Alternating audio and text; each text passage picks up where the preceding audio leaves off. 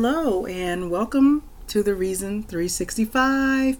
I am Mary Edwards, and today this will be part two of my testimony. Um, and this part is how I came to Christ. If you've heard part one, you know that I knew the name God and I knew the name Jesus, and then I proceeded to create my own religion around what I was learning and I believed, and yeah, just crazy.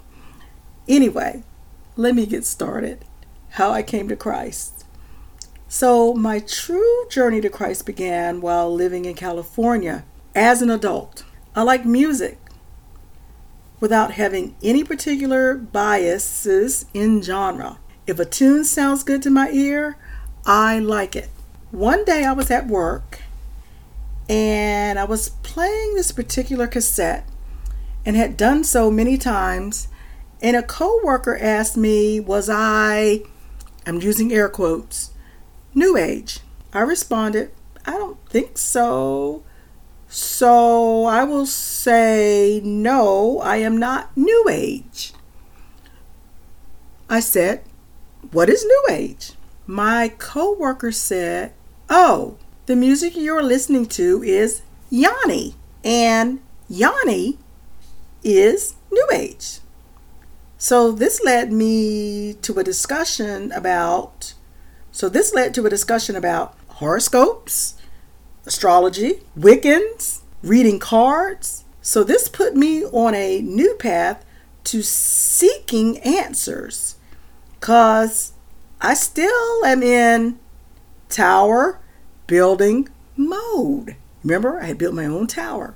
Three absolutely wonderful things also happened during this time Calvary Chapel of Ridgecrest, California, my philosophy professor at Liberty University, and my child began to ask quote unquote life questions. Being able to ask real questions, feelings, and not being fed answers, but starting to receive the tools to find truth, I came open to not only learning, but hearing. And I said, I don't know what to believe.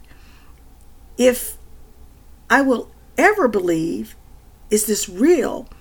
Is this God real? Is Jesus real?